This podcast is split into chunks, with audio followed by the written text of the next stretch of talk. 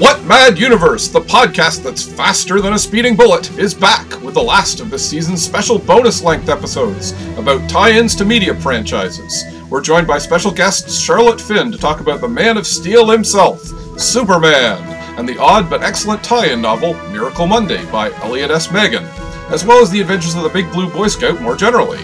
An edited version will be available on Wednesday for free, but to hear the full length, uncut version, just subscribe to one or both of our Patreons right now. On Patreon, search for Adam Prosser, two S's, or Philip Rice, one L, or go to neversleepsnetwork.com slash series slash what dash mad dash universe. Subscribers are the true heroes, as they help support our recording and producing costs and keep the show flying.